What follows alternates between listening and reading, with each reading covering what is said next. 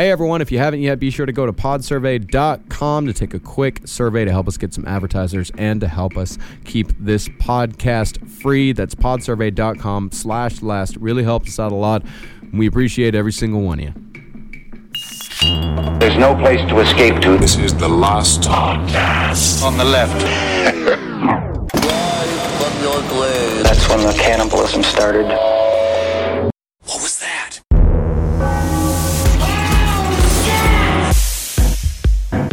I just start off by saying number one that um, Hitler just wasn't any fun. No, You know, fun. like true, truly not any fun. And my, my question is, is that at some point in the middle of the rally, when they're holding the flags and everyone's marching in swastika shape, does no one turn to someone else and someone like, "Hey, man, hey, I think that maybe we're the bad guys.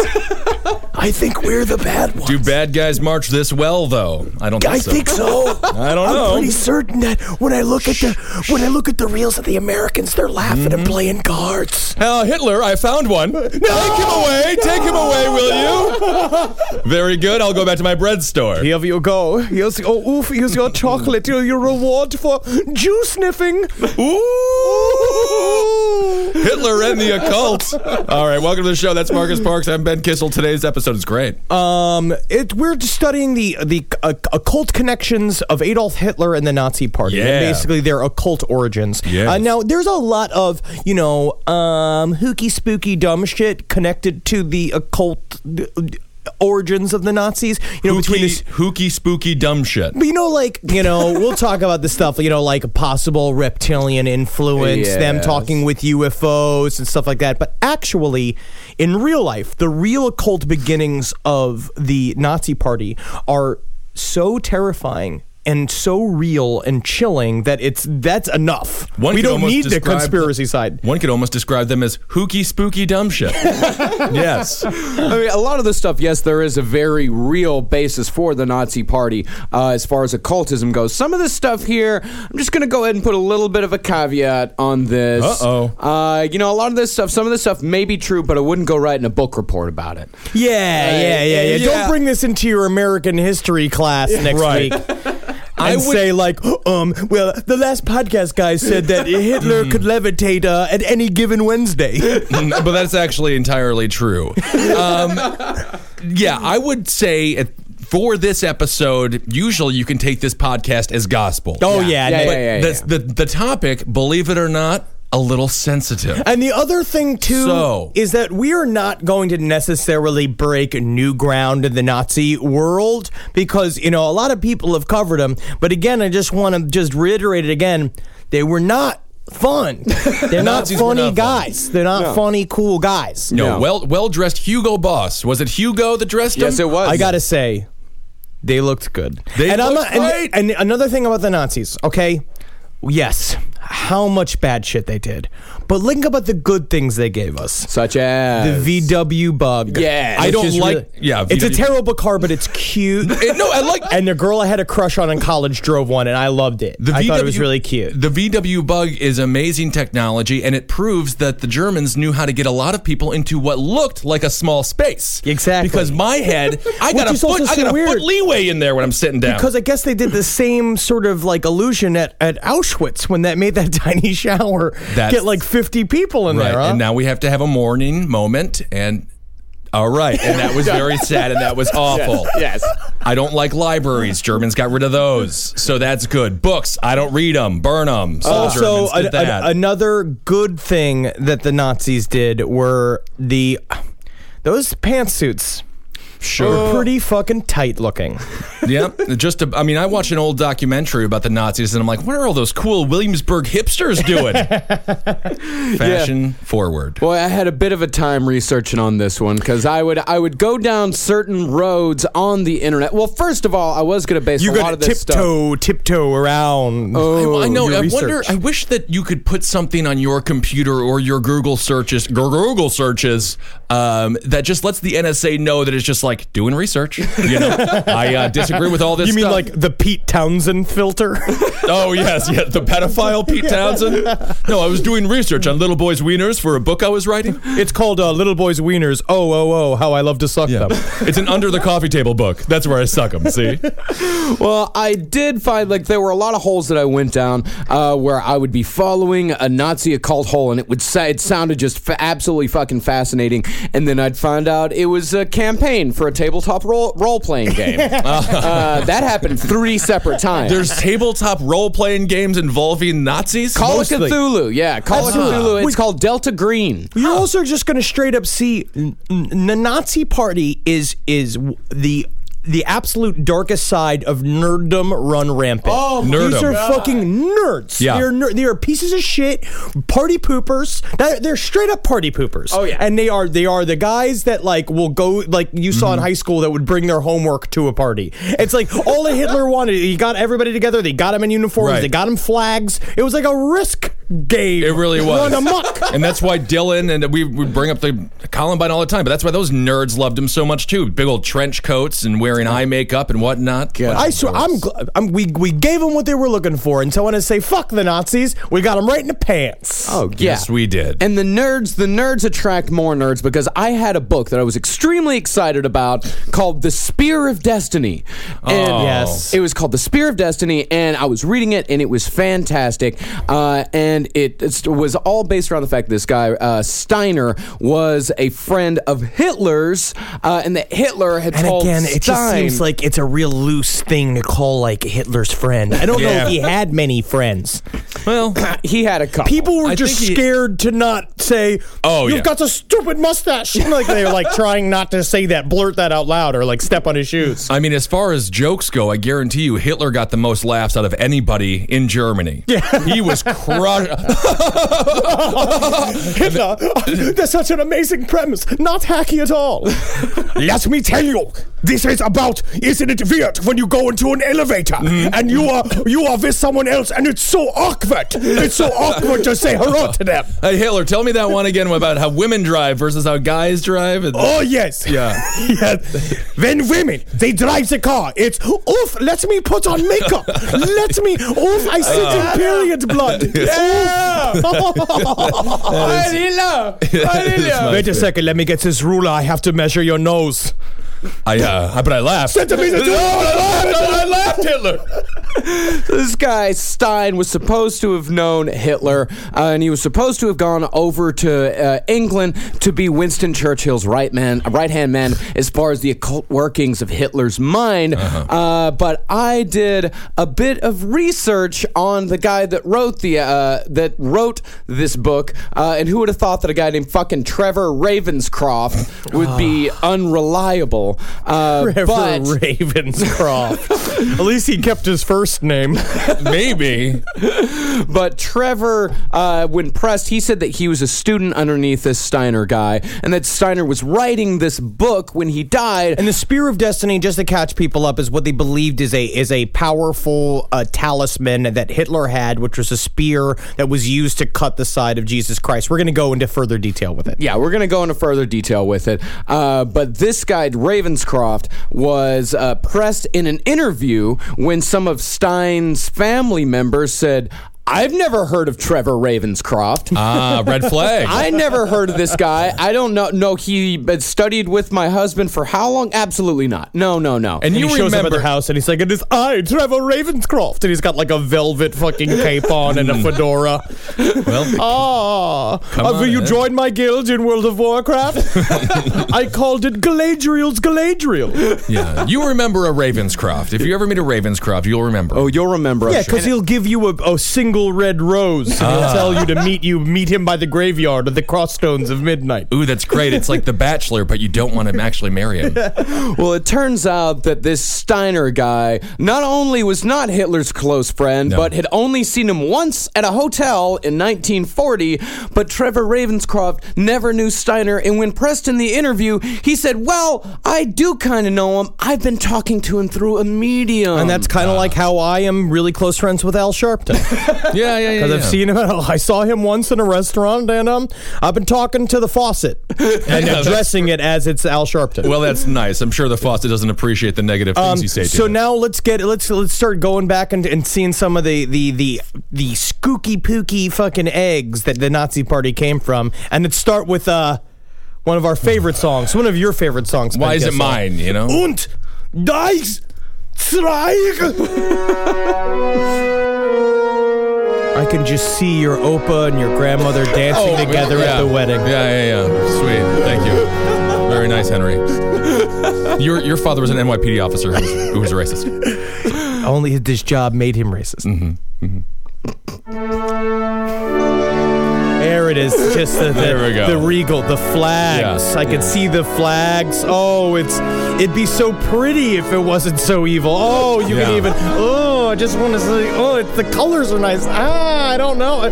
Oh, oh it's just. Oh, the boots are so shiny. I can't- Always oh. gotta be, gotta be shiny. We're listening to Richard Wagner right now. Now this was the fucking pop beats that Hitler did, like did his fucking beatbox dancing to back in the old Right. 1920s. Oh yeah, and we'll get more into Hitler's love of Wagner and how Wagner, one of you know one of the best composers and opera writers uh, in the history of man, helped to inspire the Nazi Party. Now the Nazi belief system, uh, an amalgam. Let's call it a hodgepodge. An It's a- amalgam. It's, an amalgam. A Jim jumble. A Jim Jumble, It's a yeah. Jim Jumble. It was uh, based mostly in Teutonic mythology, ancient German mythology, but it also brought in other things such as Tibetan beliefs. It brought in certain Atlantean beliefs, and their entire goal was to create a new religion, a religion of blood, Okay. as they called it. And they call it the original religion of blood because basically it kind of spurred off. There's several different beginnings of it. You know, you have the Atlantean, the idea that that the Teutonic people came from Atlantis. What do these Teutonic people look like? If I was, if one was to show up right now, I think I'm sitting next to one. they look like me.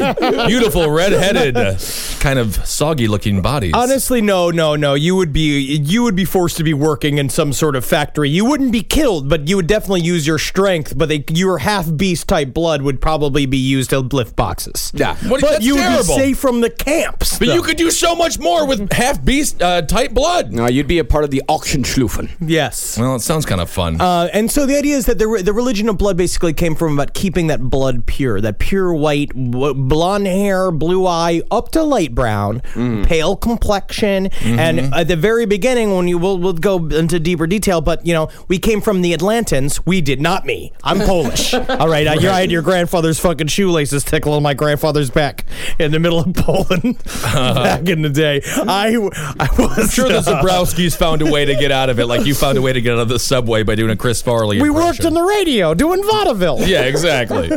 Fuck you, man. My ancestors were fighting in World War One. I. had two great great grandfathers fighting in the Great War against the Kaiser. We Well- got his right in the pants.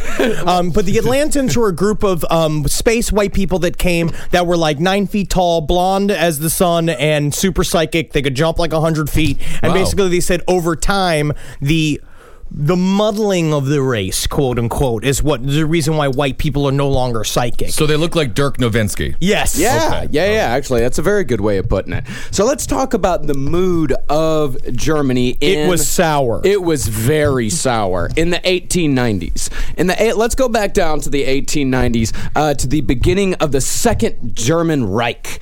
This would be uh, the Germany that was led by Kaiser Wilhelm, uh, and this was also a Germany that was coming out of the aristocracy from land-owning aristocrats hmm. into the Industrial Revolution. Now, when the Industrial Revolution came, all of a sudden, all of these hoity-toity aristocrats who were able to keep the peasants down All right. now had all of their power taken away from them because by the cities be- industrialists. yeah, because the cities became like slums. It Yeah. used to be that only the fancy people went to the cities, but now it's like Dieter's von Dilsdark fucking dildo company that used to be made in this tiny fucking hut in in Clarkslock, and now get as being made in a factory in the middle of Berlin. And so Right. people are moving to the cities now to follow the to follow basically follow their jobs. Well, there's always ebbs and flows with like white flight, and now uh, I we- remember when I first made my first dildo for, Oh, for it? Marlis. Oh, it was nine feet long, and it was made from a felled york tree. And oh, it was so coarse. But uh, just the grip of my sweet Merle's sweet Yeah. vagina, it f- smoothed the dildo to a polished hue. you you you put it in women to smooth it like an old school pencil sharpener. It's so s- so smooth, never change the way you do it. In my world, come back, come back. I will say, out of all the products that the Germans have created, I would not trust them in the dildo game. Oh, Not, No, they not were- sensitive enough. They to were not looking to make orgasms. No, no, no, no. Screams though, yes. So that is why the aristocracy was not happy in this time. As far as the lower classes went, there was an influx of Slavic people at this time because Austria uh. was not part of the Germanic peoples at this time. It was part of the Austro Hungarian Empire.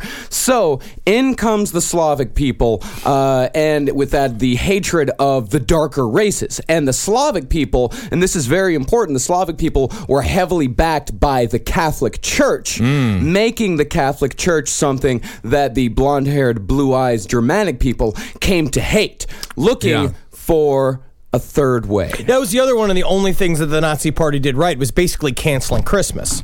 They canceled Christmas, Right. And they got rid of the Jesus element of Christmas and made it a festival of lights where people just gave presents and fucking got drunk. and they they, brought per- back the summer solstice uh, parades. They yeah. perfected Christmas then. They got Yeah. rid of the baby Jesus. I will say, um, Slavic. It's, it's a tough people to really get behind. the name they have a they have a rough name. They have a rich history. They are uh, They full do. of people. The folklore. You got Stone Soup came from that place. Well, and you I got love the, go- Stone the Soup. Golem came from that. Place. yeah, stone soup will fill you up for a couple of months. So, what came from this period in time, especially from the peasants, was something called Lebensreform, which was a return to nature. Very hippy dippy type stuff. they were like it. vegetarians, they believed in communal living. Uh, it was very much a return to nature type of movement. Which is just like the exact opposite. I mean, like the Nazis were just what, what comes out of this. The, like, and by the way, this is a full 30, 40 years before the Nazi Party even began. basically they were on the yeah. right track. Germany was on the right track to be like, we're gonna fucking, we're gonna be uh, cool and modern and like have like big cities filled with all different cultures. We're gonna be Right. like, you know, free love, have a good time. And it's just like they let the fucking, they let them win. They let the bad guys win. they let the hippies win. No, they didn't. The hippies got stumped like they do. Yeah, like the hippies got see. stumped. Sure. The reason why we're starting so far back, and the reason why we're giving you guys this background information, because uh, in my opinion, this the occult roots of the Nazi Party, it's the only thing that makes Nazi Germany make sense. Yeah, because then you see, because honestly, when you were- when I was researching it, when I was g- g- watching the videos that we were sending back and forth, the this thing sends a chill up my spine. Because when you watch the uh, the Nuremberg rallies from afar and you watch the the philosophy go from this esoteric backwards occult stuff to actual practice, you see the madness that was happening. It was a group fucking uh, delirium Yeah. that made people do what they did. Right. Yeah, Right. and so these people, the uh, the lower, uh, the people in the lower class, they started to form cults essentially based around astrology, based around nature, and the aristocracy. They started to form secret societies based around the writings of various mystics at the time. The most influential of which was Madame Helena Blavatsky. Now she was a real Kathy Bates. Yeah, Blavatsky. Yeah, I love a good Blavatsky. She was like, you know, I think that literally the term broad was built on this one. Possibly. She seems like a strong woman. She was a Russian philosopher and occultist, and she established a research and publishing institute called the Theosophical Society. She defined theosophy as The archaic wisdom religions, the esoteric doctrine once known in every ancient country having claims to civilization. Wow, it sounds exciting. and one of the main purposes of the Theosophical Society was to form a nucleus of the universal brotherhood of humanity without distinction of race, creed, sex, taste, or color, which is the exact opposite of what she ended up doing. Yeah, it's a little bit ironic there. Well, Blavatsky, she really she gets a bad rap for being uh, the. I think what Blavatsky is like. You know how we wouldn't have Nickelback if we didn't have Nirvana. Sure. Blavatsky's like Nirvana. I don't know, but then some of this stuff is straight up racist. Right.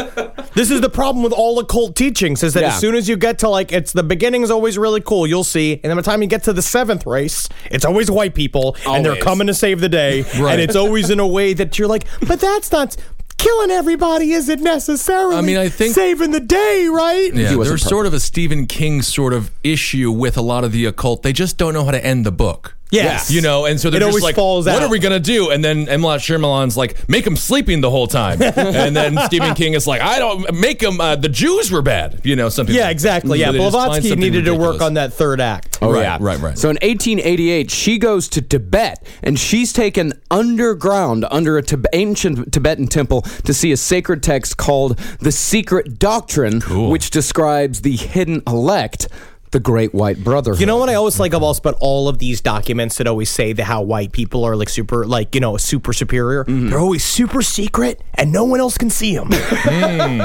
It's always like no, they're in the. Uh, it's in the other room, but you can't see it. But I'll tell you exactly what I saw. And uh, it was a lot of, a lot of, we got a lot of uh, Kate Hudson's going on. Wow. Mormonism, the uh, the the golden plates and all that. Oh, yeah. It's key. Yeah. Secrets are the key to all religions and all occults. That's right. She claimed constant telepathic communication with these hidden masters who would reveal to her the occult history of the human race. They revealed to her seven races, five of them right here. You've got the astral race, which is the highest form. Which is where we right. started from. Yeah, that's where we started from. Then you've got the Hyperborean race, Ooh. who uh, they were a lost race from a vanished continent. which is kind of what uh, Plato and Aristotle talk about how like there was a land of giants, and basically you, the astral like the way to sort of say it is that basically we showed up as a bunch of spirit energy through. Do you remember that giant um uh the giant uh Jewish star on Mars that everyone filtered through? Yeah. like all the souls and they all got shot off to Earth. That's where it all started. okay. Like in Mario World? It's called like a tetrahedron. I forget what it's called. Is the three dimensional Jewish star? Yeah. That was used Star as an- David. it- Star David used as a uh, hyperdimensional traveling device, and they all shot to Earth, and they Yeah. became they came in this astral form, and then they solidified into the Hyperborean race. They developed atomic power and blew up their own continent, Ah, essentially. okay. That is Which is exactly where- what that is Mario Galaxy. Yes. Right? that is exactly what they do in Mario Galaxy. It's all coming together. Then there's L- the Lemurians. Ah, they who- sound terrible. They interbred with animals and eventually disappeared. I see. Yeah, but then they also, you know, but that also just uh, they flip it to being like they started they started having sex with people who didn't have blonde hair. Yeah, Oh, exactly. then there were the Atlanteans. The Atlanteans, of course, psychics powered by a mysterious energy source killed by a flood. We did a whole episode on Atlantis that you can go listen to. Uh, and then finally, there was what she called the race of hope. Ah. The Aryans. Oh. You know, who are those guys? I, I don't know any. Um, and also through interesting. This, this is also through her writings is where it's really started coming up the the first uh, use of the Germanic version of the swastika. Yeah. started happening, which was this this the Right. symbol, which is supposed to be the, the it was like a symbol of power. It was a symbol of victory, a symbol of victory of all overall. And she said that the Aryans she, she connected a, sing, a symbol to each one of these races, and she connected the swastika to the Right. Aryans. So they just co-opted it because that's the thing about the swastika. It had existed far before the Nazis and, and all of this. Oh, See, it's just such a hard argument to make at a party. You know what I mean? Right, you know what I mean? right, like, right, right. you know, the Well, I mean, swastika you know, yeah. isn't really all that bad. I mean, technically the guitar existed too, but then Jimi Hendrix really brought it to life. You know, Yeah, we'll get into a lot of the occult beliefs of uh, the occult uh, origins of the swastika on our second episode. Uh, but the swastika, there's a lot behind that one. It's a fascinating symbol. But Madame Blavatsky, also a rough thing to say out of context, but within the podcast, it's fine. and within the podcast, it is a fascinating symbol. Uh, so Madame Blavatsky, she inspired a guy named Guido von List. Now, Guido von List also invented the leather jacket. Why and he wore nothing but Yeah. a wife beater, and he was just hanging outside a malt shop flipping a coin. hey, look at my abs. Hey, look at my. I can bounce it on my abs. I call this, uh, I call this the scenario. Huh? Oh. Hey. Of course, he does sound like he must look like the situation. From That's what I mean. That's what I'm doing. Is right, a, is a know, play a on that. Play on that, right? Before the situation, there was the scenario. Before that, there was the. Uh, there pos- was never an ab. Right, never until Guido von List came around, invented the first ab. Austrian German nationalist, uh, ultra nationalist Guido von List. Uh, he cherry picked uh, from Madame Blavatsky's uh, some Madame Blavatsky's teachings, uh, and he mixed the theosophical doctrine on the evolution of humanity and on the root races, you know, the Aryans and whatnot, uh, and he combined that with nationalistic and fascist ideas, i.e., the Germans are the Aryan races, uh, because what uh, Madame Blavatsky actually says that she said that the Aryan races they orig- uh, originated in Persia. Uh, Yes. that they originated somewhere else, but Guido von List looked at Madame Blavatsky. He's like, "Nah, actually, it's, No, no, it's, it's- Norway. it's- It's Norway. It's, It's Norway. It's Norway. Yeah, Was uh, Blavatsky alive during the time Guido was alive, or did he take her teachings after she left? I think that she was dead. Yeah. because this was she wrote that in the 1880s, and Guido came by what? No, What was this? 1910s? Uh, yeah, well, this was like late 1800s, early 1900s. so she wasn't there Oh, to maybe- defend her No, work she and be was like, not, no, I did not mean that we should kill all the people who don't have blonde hair. No, no. But just also, she. Okay. the, the, because it goes back into the other philosophies and the other ideas that they talk. The Sumerians talk about it is that white people just showed up in the Middle East. Yeah. that's what they say is that white people showed up and they came from space.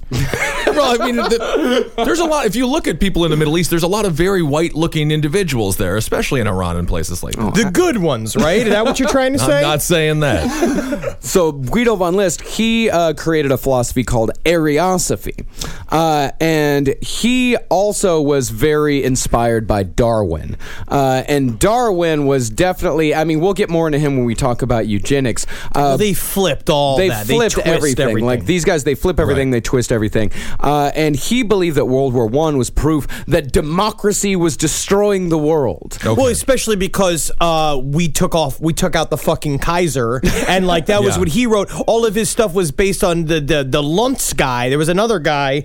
Yeah, What was which the- we'll get to him in a second. Yeah, but it was the same thing of like they were like, oh well, now World War One, we're gonna win World War One, and Germany's gonna unite the whole world. Blah blah blah. We got this thing. I saw it in a psychic vision, and they got fucking got their ass handed to him. Yeah. and they fucking and it was all wrong. I do feel like if we went back in time, we could just talk to Guido von List and he would just be preparing for his fight against M. Bison. He sounds like a Street Fighter character that was just totally rejected. Yep. He said, uh, out of World War One, the German millennium will begin. He said, "Let the German people realize their strength, and they shall not be men, but gods." Uh oh. And he was very inspirational frontline soldiers in World War One.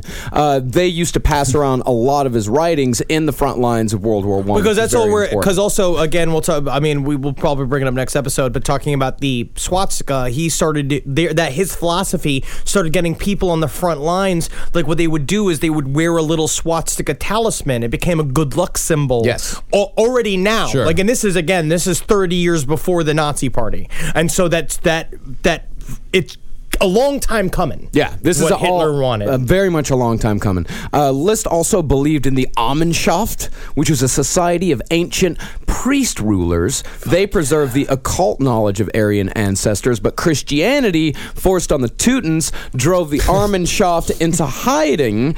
And these traditions Teutons just sound like a, Teutons it is sounds funny. like a, like a farting f- cartoon Yeah. family, like a bunch of tomatoes that fart. Honey, roll up the windows. We're driving through the Teutons territory. Hey guys, we don't fart. We have a paper mill. We have a paper mill. it's a broccoli cloud. Dude. The Why don't- broccoli cloud comes from Mount Poopin. oh no, it's not. Why is a Mount Poopin located in Tootin Town? No one will take- Poopin out of Tootin Town. No one will take the gymnasts coming out of Oh. Toontown seriously because they smell of farts. But what about their air dancing? Unbelievable.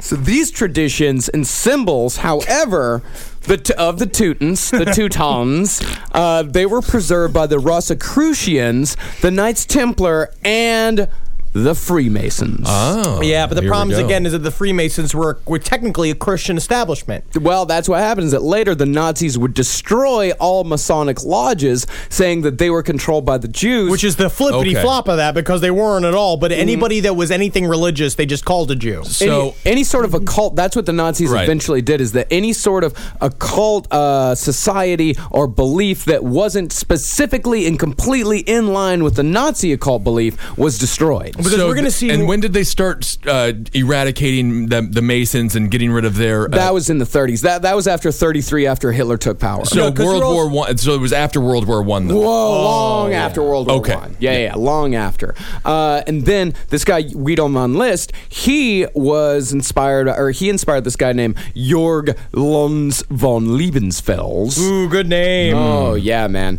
Uh, he was a former monk and the founder of a magazine called Ostara. Now, didn't but then Rocky beat him in Rocky Four, right? I think so. Yeah, I think he was able to beat him, but I, I mean, I think the guy was cheating a little bit too. Yeah, and Ostara was definitely he was the biggest influence on Hitler's racial beliefs because Ostara was widely circulated in Vienna while Hitler was living as a dirty little artist, living in boarding houses, barely able to feed himself. And Hitler Right. went scrambling around looking for all the back issues of Ostara. And what Ostara was about was that Hitler, Germany needed to go back to its sort of like its empire days. It needs to be order and and power and and and basically like militarized. And the idea is that like Right. there was a there was a pure magic bloodline that meant that Germany was supposed to inherit the world.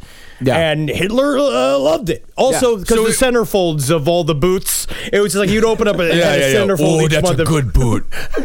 I love that boot. But so basically, it was just a very pro-German magazine that was being circulated for all intents and very purposes. anti-Jew. Yes, very anti-Semitic. That's Yeah. like that is mo- that is mostly the thing that comes through because they become the scapegoat because they say like you know what you're gonna like a lot of these philosophies said that it's because the Atlantans started having sex with the with Jewish people and that started muddling our abilities and so they and because I started going deeper trying to figure out why was the Jew why was the Jewish race chosen why was the Jewish religion chosen to be so maligned and I, and they were just like it's just literally out of habit.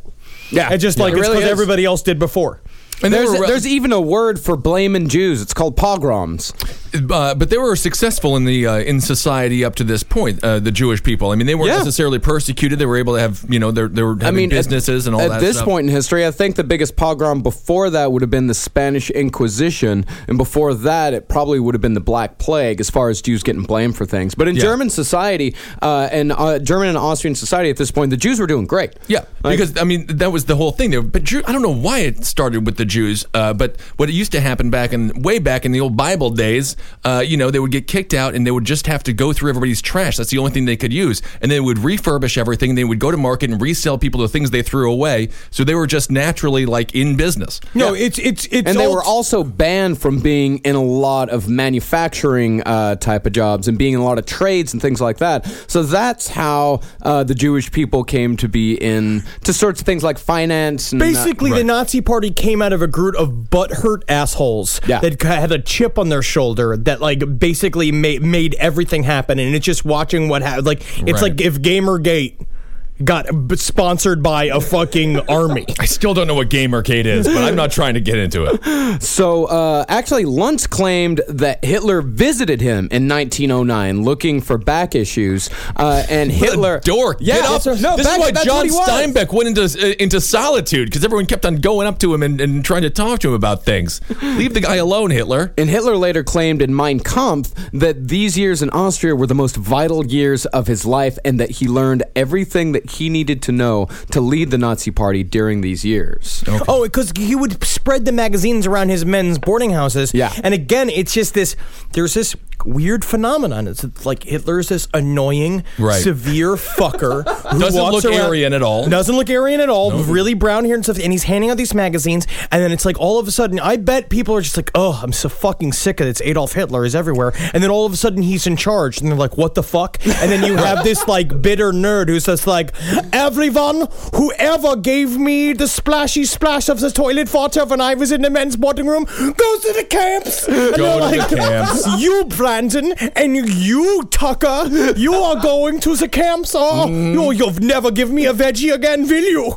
I mean, all you have to do is consistently tell people that you're right, and eventually they're going to come around. I'm sure somebody there's somebody in this country right now who does believe the Whopper is the best hamburger in the world. I'm sure of it. Can't, can't beat it. Can't beat you. Mean, you tell me you tell me you're better than the king of g- goddamn burgers? I mean, I That's can't the argue king- with that. You know that the Burger King himself was chosen by God. His Mm-hmm. his blood lineage. I drink the king of beers. I drink. I eat the king of Whopper, and that's and that's you know. it's- But I do use Hunt's ketchup because it's cheaper. Yeah. Didn't vote for John Kerry though. Don't. So Lanz, he actually got fucked over by Hitler after Hitler came into power. Because when Austria got annexed by Nazi Germany in 1938, Lanz thought he had it fucking made. Because this Hitler guy had been Loved his espousing, readings. loved his readings, espousing his ideas Right. all over the place. But as soon as Hitler took over, he banned all uh, issues of Ostara from. Uh, He the wanted all the credit for it. He Yes. wanted all the credit, absolutely. Uh, and after the war, Lanz, you know, finally after Hitler was uh, deposed, he got a little mouthy. He said that Hitler not only stole but corrupted his, his idea, and he also accused him of being quote inferior racial stuff. and guess where that gets you? Whoa. In the concentration camp. That's why he waited until after the war to say anything. Um, after WW2, Lanz got a little revenge. yeah. He, oh well, he yeah, got a no, it's because he oh, fucking man. yeah, he got like that survivor's guilt. I will say, not not the best at throwing zingers out there. He is part of um, the inferior. But I mean, to be honest, he already f- did. He fucked up because in 1904 he published fucking z- theosology. Theozoology. Theozoology. Yeah. Then this could be theozoology could be said to be the Nazi party religion. That's exactly what they uh, chose. That was like Theo Huxtable type. Uh, Theozoology. yeah. You got to take your Jews and you got to take your gypsies and you got to cut their penises off. Well, I know that's. I know he's black, and he, he's telling us that we should hate all blacks. But I, you know, I believe him. It's the Aryan race that's got the superior knowledge, you see, because they were chosen by God and It they is- came from Mars, you see. It is almost the. It's almost equivalent because at this point, whites, tan whites, and, and pale whites didn't like each other. No. So it is almost No. the exact same as Hitler. Adolf might as well have been Adolf Cotton. And now you could argue who's having a worse PR year. You got to say the God mentioned the God men of the of the superior race. They deserve to have all the gold in the hmm. world. Kill the Jews, you see. Well, give that oh. man a sitcom. well, Lanz, he didn't want to kill the Jews. He just wanted to ship them all off to Madagascar. Madagascar, but the problem is in Madagascar, and they literally, he was just like, they will, they will literally pick bananas and send them to us Yeah. because German people love bananas. Madagascar's a fun place. Lemurs are talking. Elephants are hanging out with rhinos. And all I've seen the funny little movie. birds and the penguins Yeah, in that. I, I know the documentary. I watched it. Madagascar. Yep. He also advocated for the sterilization of the sick and the lower wa- races, as well as forced labor for castrated Chandalas. Uh, Right. And of course, he believed in the Gottmenschen, as Adolf Cosby mentioned. And he said uh, that the Atlanteans split between the pure Aryan and beast Jewish races. He said the decline of the Germanic people came from bestiality with the lower races, as Henry said earlier. Uh, by breeding with their inferiors, the Aryans diluted their blood and lost all of their psychic abilities. And you know what's- uh, growing up very religious, um, my parents used to always discuss sterilization and eugenics um, and how that was the beginning of birth control and how this is where it all started. This is where, uh, you know, basically what happened with birth control was like people started to sterilize themselves and the government no longer had to do it because technology advanced. But that's where it all comes from. That's like straight up wrong, though, right? Not real. I mean, the science is actually very similar. You know, it's obviously. yeah, it's wrong. yeah, it's wrong. I, I don't say- know. I'm just saying. But the problem is, um, I, I don't even mean to laugh going into the statement. But when I started watching this again, when we say all this shit, this shit is nutty. Yeah. it's really stupid. The whole thing's bonkers. you yeah. know, it's like it's total garbage. They managed to do it. yeah. They managed to take it from this wackadoo philosophy and made it re- and that's I, I was like thinking about this today it's like if jeffrey dahmer had an army if jeffrey dahmer had a fucking panel of admirals and advisors and it's like but it's that idea of like you can like if, if think about if hitler because hitler started going nuttier later on the line but if he started believing oh, we can make a bunch of fuck zombies out of these jews and instead of having Yeah. having instead of making the concentration camps be like how far of a leap is it from just gassing them than it is to like drilling holes in their heads and trying to fuck them in a field I think BTK would be better. yes I think BT. I mean, Dahmer, Jeremy was- Dahmer is like he's still just like at the same time just like well, but if you could just get me some cheese and yeah some D- beer, I'll dahmer has like, a problem yeah he can't really be a leader No, no, he's he- at, at the, at, in his heart of hearts. You know, he. d- I just I just want to have I just want to have a good sandwich. yeah. Well, Lantz, he was also the, or Luntz, he was also the one that came up with the idea for breeding camps using Aryans as stock, and he called uh, the women in the breeding camps called them brood mothers. and they So, loved it Was this a reward for somebody to be like, oh, I did all my homework today. I'm going to the fuck camps. I'm I'll going- see you later. I get to stick my dick in the hole, and I hope that I have the blondest child. and then I get a chocolate, and then I get to go to university where I learn racial biology. Oh, interesting. Man, they just love a, a camp for everything, huh? oh man, this God. guy Everything was way organized. Everything had a fucking roll call. Right. And Lanz, hu of course, huge nerd. To him, the Knights of the Round Table and the Legend of the Holy Grail were very, very real to this guy. Uh, he believed that the search for the Holy Grail was, in fact, the search for racial purity.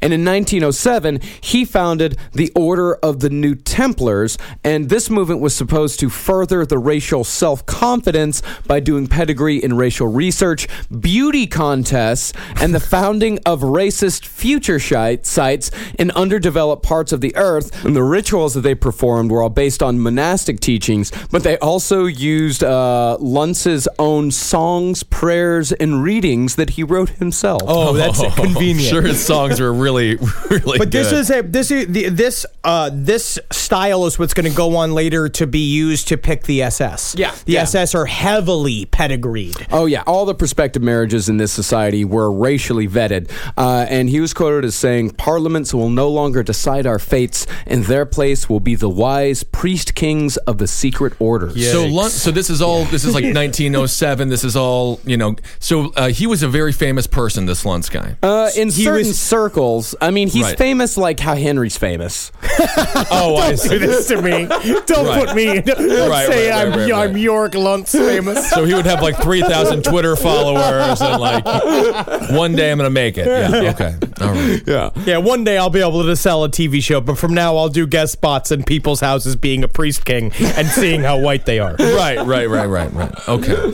So let's catch up with our man Hitler. All right. So Hitler. No one wants to come to my birthday party. I have sent several invitations out. Do you not know that RSVPing is very important to deciding how much crab cake I need to make? It is a very important thing. What year are we going to? Uh, we're going way back into, uh, let's say him about 15 years old. uh, so What an we're annoying going little back. fucking bitch. So his beliefs expanded throughout his encounters with various mystics and occultists throughout the years, but it all began with one young boy's power fantasies involving medieval times and opera. Oh wow. He supposedly had visions of his destiny dork. as the savior of his people starting at the age of 15. Mother, I know when I grow older, I will be, oh, the new Jesus Christ. If you don't believe me, I will send you to the camps. What are you talking about with these camps? Uh, more casserole, please. All right. I will have a second helping, and then I will go do my homework. Right. So basically, you're he's Stewie from. Uh, So August Kubizek said in his memoir, Young Hitler, the story of our friendship. Oh. that actual book that was published. Okay. He said he conjured up he conjured up in grandiose and inspiring pictures his own future and that of his people. He was talking of a mandate which one day he would receive from the people to lead them from servitude to the heights of freedom, a special mission which would one day be entrusted to him. And this is what is now known as The Secret. If you read The hmm. Secret, picture your future. picture it. Think about it. Yep. And Hitler studied all this these Nordic and Teutonic mythology and folklore stories, and he worshipped Wagner. Wagner. Uh, Yeah, Richard- Wa- Wagner was uh, the touched Wagner. They're like, hey, I'm, I'm Wagner. I'm, Wagner. Uh, you you will not be the talented one. All right. you know what? In the end, I'm okay with it because I just like to sweep with my broom. All right, very good. So Hitler worshipped Wagner as the supreme prophet of the German people. Uh, Wagner was the guy who wrote like Ride of the Valkyries. He did The Ring. Uh, uh, the character uh, Parsifal, however, was the most important one to Hitler. Uh, Wagner adapted Parsifal from a medieval legend uh, in which Parsifal was the Aryan Christ figure. Hitler said, "Out of Parsifal." I make a religion. And the way they did it too is that he mm. went to Wagner's house in a really nerdy fucking field trip. He went to his house and like Hitler like begged to be let into Wagner's like room. And as we've I guess we've gotten to know about Hitler is that like if he really wants something, he can be real annoying until he gets it. He just gets it. That's right. He's and so they like let him into Wagner's bedroom, and he was went there and he wept, and that's when he had his vision of being the, the ruler of Germany. Mm-hmm. yeah, yeah. This is like if someone made a religion out of I don't know Firefly or something. Yeah, if yeah, if Like someone was something- really into fucking yeah, th- what's that movie? What's that show with uh, the girl who had the hair? They were debating about her hair. Felicity. Felicity. Felicity is a hell of a show. So uh, in Parsifal, uh, Richard Wagner he identified the holy spear, the spear of destiny. Uh-oh.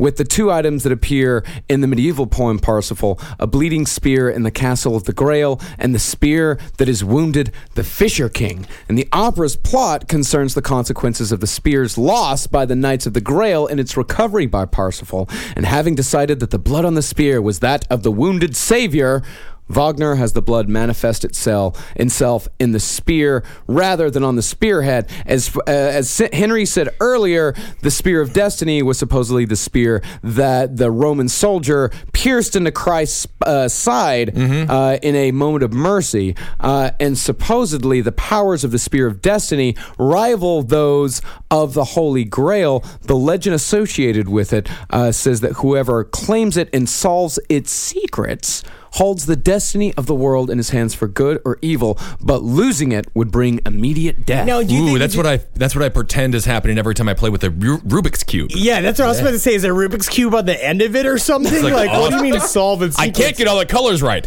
You know, you can just uh, you can just heat it up and take off the uh, sticker. That's there. what we were doing. Yeah, we talked about it the other day. The other thing is, uh, you know, also uh, maybe the secret is, is uh, hey guys, uh, it's just a stick.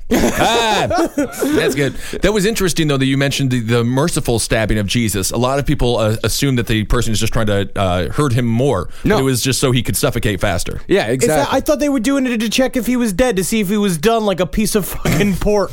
No, they weren't. you never Because, know. you know, I don't think he would be you a have piece of pork thumb anyway. He was Jewish. I'm if anything, a piece of uh, maybe a piece of turkey. or Pork is the closest thing to human meat, and a steak you can just touch it by softness. You can tell if it's medium or Sure, rare or something. right. But mm-hmm. pork, you got to fucking cut right in there. Yeah, and you have to be careful. Make sure to cook your pork. Oh, no absolutely. raw pork. No. So the Spear of Destiny actually does have a long, varied military history. Charlemagne the Great carried it through 47 battles, but he supposedly died immediately after dropping the relic into a stream. That's not real though, right? it might be. Who knows? so is that? Oh, that's the proof that we'll use today. Or just like no one said it ain't. That's right. And supposedly Napoleon sought the spear and its powers, but it was smuggled to Vienna out of his reach. Napoleon was also afraid of cats. yeah, and a lot of things were out of his reach. Very nubby. Very nubby hands. And the spear itself was kept in what was called the treasure house in Vienna, and it was Sounds like a strip club. Yeah, the treasure house for sure.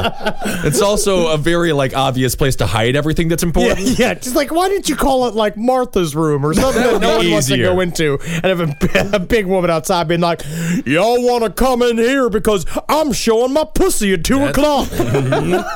The name of the place, I think we're going to call it the things you should want to steal, and uh, we're going to put everything important in there. and it's great, and we'll make it all glass. yeah, perfect. And the four doorknobs at every door, That's so you- great. in case you missed one. No locks because we trust people. Well, Hitler did take the spear uh, when he annexed. Ger- this is the funny thing about the spear. One of the weird things about the spear is because there is a lot of this mystical stuff surrounding it, but it is historical fact that when Hitler annexed Austria, one of the first things he did did was go to the treasure house in Vienna and take the spear and take it back to Nuremberg, which was said to be the spiritual center of Nazi Germany. Yeah, which is where why he held all his rallies there, and they were holding there with like literally hundreds of hundreds of swastikas, all fucking imbuing the power of victory. In the famous rally at Nuremberg that was uh, filmed by uh, Riefenstahl, uh, Whatever her name Triumph, is, yeah. Triumph of the Will, over 36,000 swastikas It's were called represented in that. Triumph of the Will. You'll discover you're going to hear that statement a lot. Yeah. that is the Nazi magical sentence. That is this idea of like triumph of the will. We will use our will to oppress others, and it's it's really great for either taking over countries or getting a return at LL Bean because they Yeah, are, right. they fight you. They are they tough. fight you. 'cause They're always They asking why you return and why you return, Right. and you really got to have a Hitler esque determination in order to get your sixty dollars back. Triumph of the will. LL Bean is one of the worst. Yeah. so there was a guy named uh, Buechner. Uh, he was a very, I mean, a very respectable man. He's written two books about the Spear of Destiny. Uh, he said that he was contacted by a former U-boat submariner uh, and the pseudonym captain by the pseudonym uh, Captain Wilhelm Bernhardt. He claims that the spear that is currently on display in Vienna is a fake. For Bernhardt said that the real spear was sent by Hitler to Antarctica. With other Nazi treasures. where they were working on their disc ships in order because they've been working with the Greys several times trading technology back and forth. Because you remember in Antarctica they had the super secret Nazi base where only the whitest of the white and the biggest breasted women went because they were making brooding, brooding circles there. And when it was for when Germany, it was his summer home. Oh, for when I he was going to be after they won the war. There he was going to go to Antarctica and then. But it's, isn't it cold? It's quite cold in it. Uh, uh, It is. That's what I'm saying. It's summer. It's summer. Oh, but it's still home. cold, though. He loves the cold. Oh, I see. And the other one is, and then the, the true castle he did have is in, in is in uh, like uh, two hours north of Los Angeles on the beaches of California. Wow. There is a half-made Nazi temple that fucking our all of the fucking sympathizers over here in America were building for Hitler. oh Jesus! Oh yeah, it's totally real. You see a gigantic swastika carved into a mountain, waiting for waiting for Hitler so he can get his fucking grapefruit and start mm. surfing. Waiting for Hitler, like Godot. So let's get to World War One now.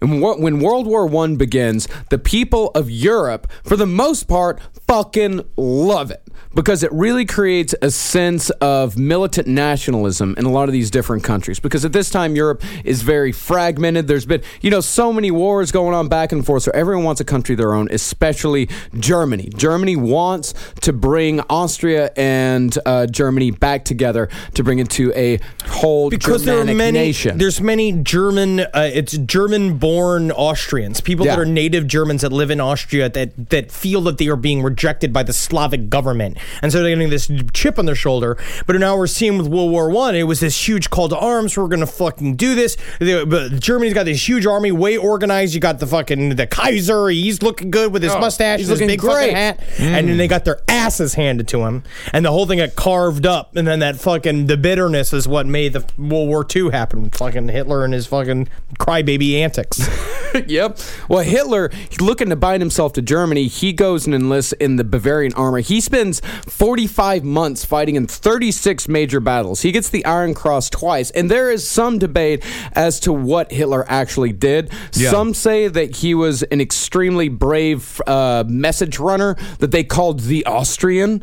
Uh, and they also said again he was aloof. Yeah. He was not a fun guy. Like he wasn't like the joking guy hanging out. He was always a pain in the ass. always a pain in the ass. Right. But when he would talk sometimes about his racial beliefs in the trenches, there were some people who listened. There Well, were because they- there were sure. definitely were some people who were saying fucking right on, man. Because people had already been hearing this line of thought for about 15 years. Yeah. They'd already been blaming the bad luck of the German people on the Jewish people. And he was just kind of reiterating it. And he's got all these fucking Ostara magazines in his fucking backpack that he brought all the way to the war. Mm-hmm. Good to have something to read out there.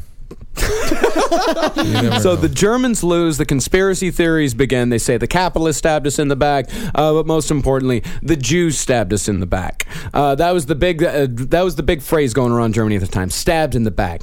Uh, the Kaiser, who was thought to be the supreme example of uh, aristocratic blood, of uh, Aryan blood, he falls. Germany goes uh, democratic. All of these occult societies, they can't believe what's going. On. They carved up the whole place. The Weimar Republic happens. All of this like crazy shit. Like now Germany goes from being the Germanic ideal, which is total organized, like fucking empirical crazy shit, to being a total chaotic mess. Yeah. And out of this comes the thing, the the the fucking hmm. birth nest of the Nazi Party, which is the the secret occult society known as the Thule Society. The Thule. It's a perfect storm. It's a It re- perfect storm it really for somebody is. like Hitler to rise because to power. because of all of this this bitterness, they're looking to the occult. Now Yeah. they're looking to like there is ma- let's use magic, let's use this kind of thing, ritual, and the Thule Society is ex- is that is exactly You have it that. on every level. Politically, it works out. You have a victim, uh, which is the German people in their eyes. You have the uh, the aggressors, which is the Jews. Then you have the religious people who can look to these, uh, you know, look to these writings and teachings. It's a perfect political storm to get Hitler uh, into power. yeah. Absolutely. And the Thule Society, they were uh, a secret society that was an offshoot of the German Order. They were the Berlin Lodge of the German Order. Thule comes from the word Thule, which is the name for the legendary Aryan homeland. Uh, they said that the truly initiated could establish contact uh, with the Aryan beings, the beings of Thule, uh, by means of magic, mystical rituals. The masters or ancients allegedly will be able to endow the initiated with supernatural strength and energy. And with the help of these energies, the goal of the initiated was to create a race of supermen of Aryan stock who would exterminate all inferior If, races. and if this was written by Alan Moore, it would be a great comic. Yes, You know, that- absolutely. the, the story That's what I'm is saying. Very uh, engaging, especially to a young, disenfranchised German Ute. It's Yeah. comic book nerds run amok. Right, it's right, like right, if right. fucking D and D was real. They think it's real. They think it's happening. And then the kooky, the kooky do side of this story is that the idea also is that there was a German chancellor in in uh, China that was doing a sort of visiting thing there, and we talked about this with the Pleiadians episode and a couple of things about this group called the Green Society he met, which is a group of monks in China who believed that they Whoa, whoa, spoke- was that racist? Monks in China? no Okay. what? No. I don't know. I'm making a joke. Monks in China just sounds racist. It kind of does. Monks in China it's just not. sounds like a Wisconsin enclave. It's like, hey, welcome to Monkston. I don't know how we got to China. Monks in China, yeah. Um, and so they uh, went and they there's a group of monks who believe they speak to a panel of dragons, Hmm. quote unquote, Mm-hmm. possible reptilians that told them about the coming of the Aryan race and that they need to do whatever they can to help them. And basically, they sent all of this information from this German chancellor who went to the Thule Society and basically gave them all this stuff, and that this is just direct on tap. From fucking David Icke's fucking iguanas friends. Well, these people were serious about their Aryan uh, Quite lineage. serious. Extremely. yeah, I don't think we need to have that caveat in there. Oh, no. I think we know this that. is how serious they were about this and how fucking uh, precise they were about it. Uh, in order to be a member of the Thule Society, you had to date your Aryan lineage, Aryan lineage back to the Thirty Years' War, which ended in 1650. You Wow. had to you had to prove that you are pure Aryan uh, from 1650 until 1910. And then they would also measure your head to see if your head was the proper size, like legitimately, and you didn't have any lumps on I, it. I just had a bad doctor at birth. That's why my county was a bad doctor. you go to the camps. oh man! You couldn't even be ugly. You had to Unless be- you were Hitler. Unless you were Hitler Hitler had one way to survive his own policy was, Was to by be the being leader. Hitler. That's it. Well, one member of the Thule Society, he decided to extend his influence into the lower classes, and he founded a discussion group that eventually evolved into the Deutsche Arbeiterpartei, which means German Workers' Party. Yeah, and they would just hang out and talk about shit. And then the German army sent Hitler in to be a spy Yeah. on them because he thought it was like they literally thought it was a sort of like liberal group because they call it a workers' party. They thought they were all talking about bullshit. But Hitler goes in there. it's just all. This him- is all I just- serendipity, by the way. I Yes. picture Hitler in a French maid outfit, and he's just oh, hello. Oof, it's so dusty in here. Does no one use Oh. any of these books? Then why do you have them? It's so. You need to get rid of your clutter. Wait a second. What was that about the Jews? Oof, I'm sorry, I've never been a major doll. My name is Adolf Hitler.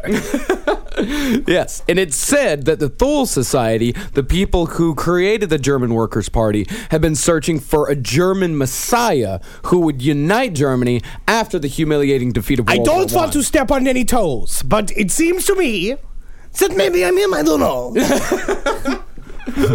Well, the the German Workers' Party had a lot of occultists in its group uh, that were very influential to Hitler and his occult beliefs. The first one was Dietrich Eckart. He was the wealthy publisher and editor in chief of an anti-Semitic journal, journal which he called "In Plain German." Which is actually written in very complex German, which was very ironic. He was also a committed occultist and a master of magic. And as an initiate, But we're talking about like David Copperfield. David Copperfield, yeah.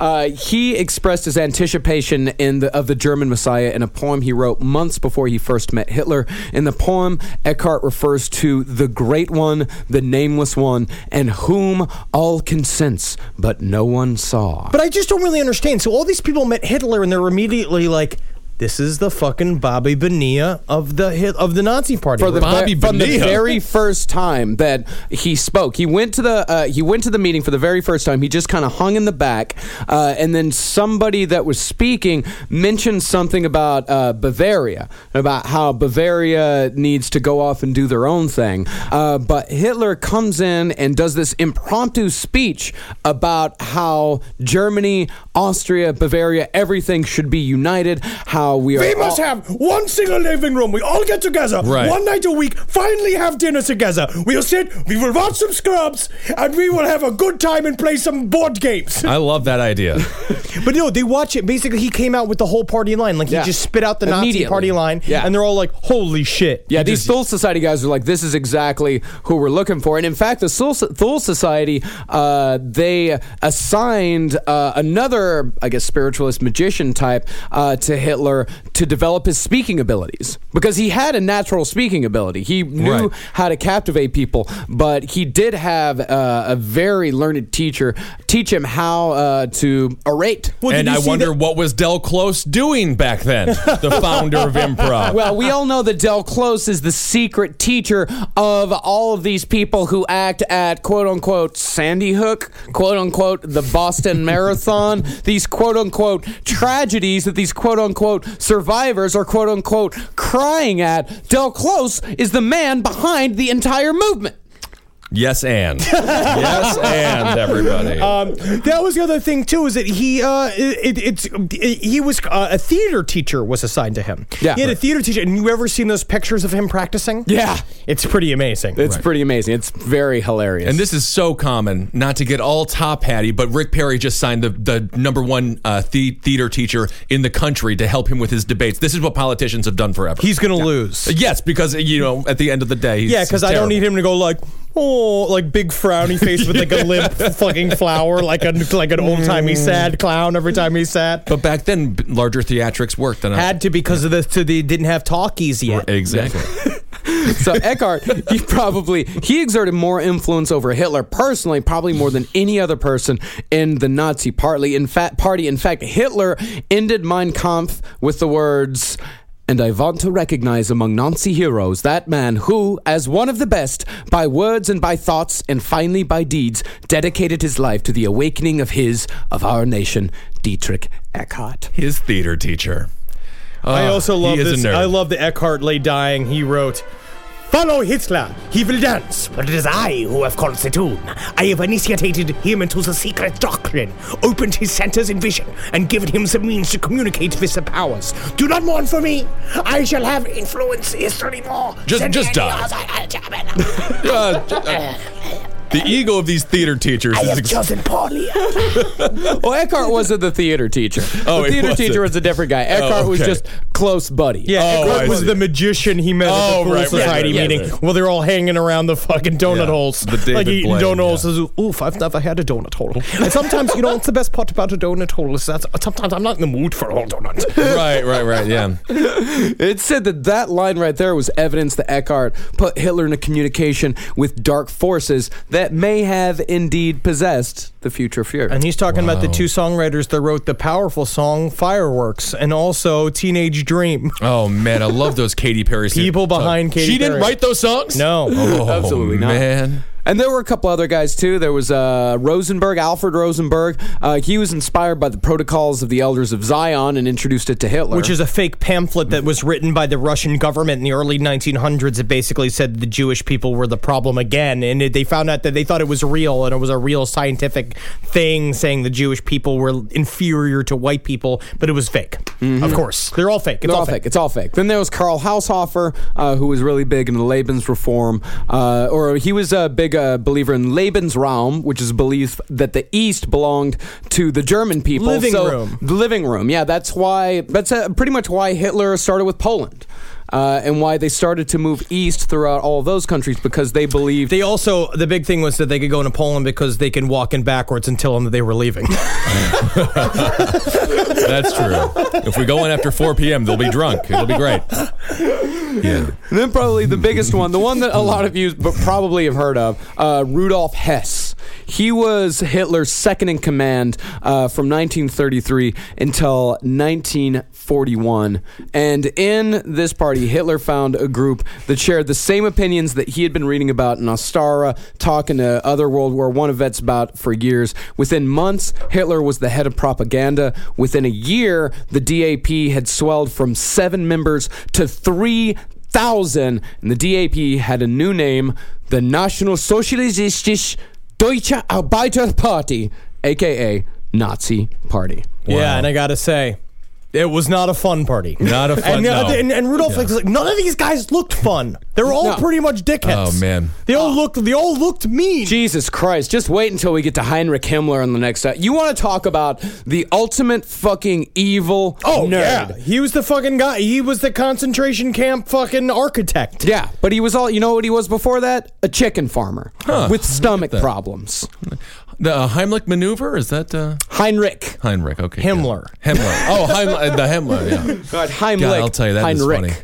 Walking backwards, just tell them they're leaving. that is funny. So we'll come back in next episode. Uh, we're, we're gonna we're gonna get straight into uh, eugenics. We're gonna get It's gonna get pretty hairy. The it's next going to get episode. really hairy. We're going to get into the SS. We're going to get into uh, Heinrich Himmler. Some of the wacky occult hijinks that the Nazis tried during World War One. Uh, none of Again, which I don't know if the words wacky or hijinks Wacky, is right. wacky, like- just in terms of you know, Insane. like wackier than what we do. Ah, Yeah, yeah, yeah, yeah, yeah. Much wackier than what we do. Yeah.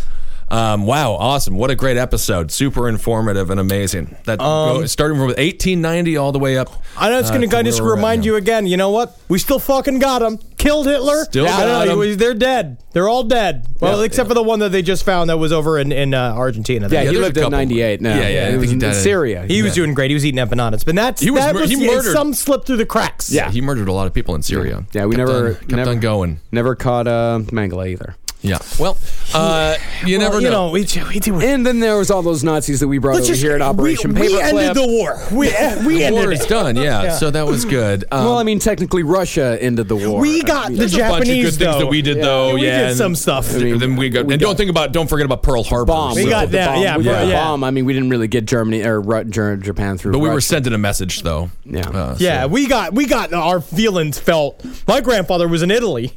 yeah. So he was just slamming down pizzas. My great uncle was in the Bataan Death March. So think Survived. about that. Yeah. Yeah. That's not the march you want to be in. No, no, no, no. I like the month So of March. when you say we're going to the death march, uh, what does that mean? Uh, As it sounds.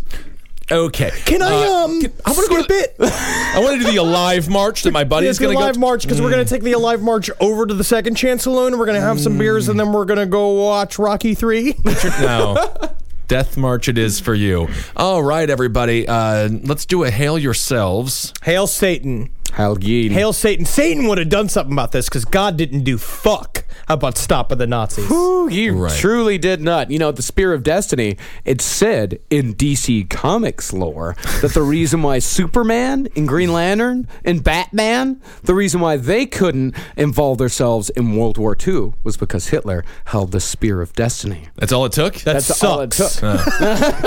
Not such a Superman after all. Uh, me gusta leche. Um, and yeah, go uh, the t-shirts, of course. Yeah, cavecomedyradio.com slash last podcast on the left is where you can get your last podcast on the left t-shirt. We're going to be coming to England, of Yeah. course, uh, in uh, late March. Go to gigsandtours.com uh, and search last podcast on the left to get your tickets for that. Uh, go join the Facebook page. Everyone over there is being very nice right now. Yeah. Uh, our listener, big listener, Cooper Borg. Oh, yeah. Uh, is uh, he got, I think, beat up.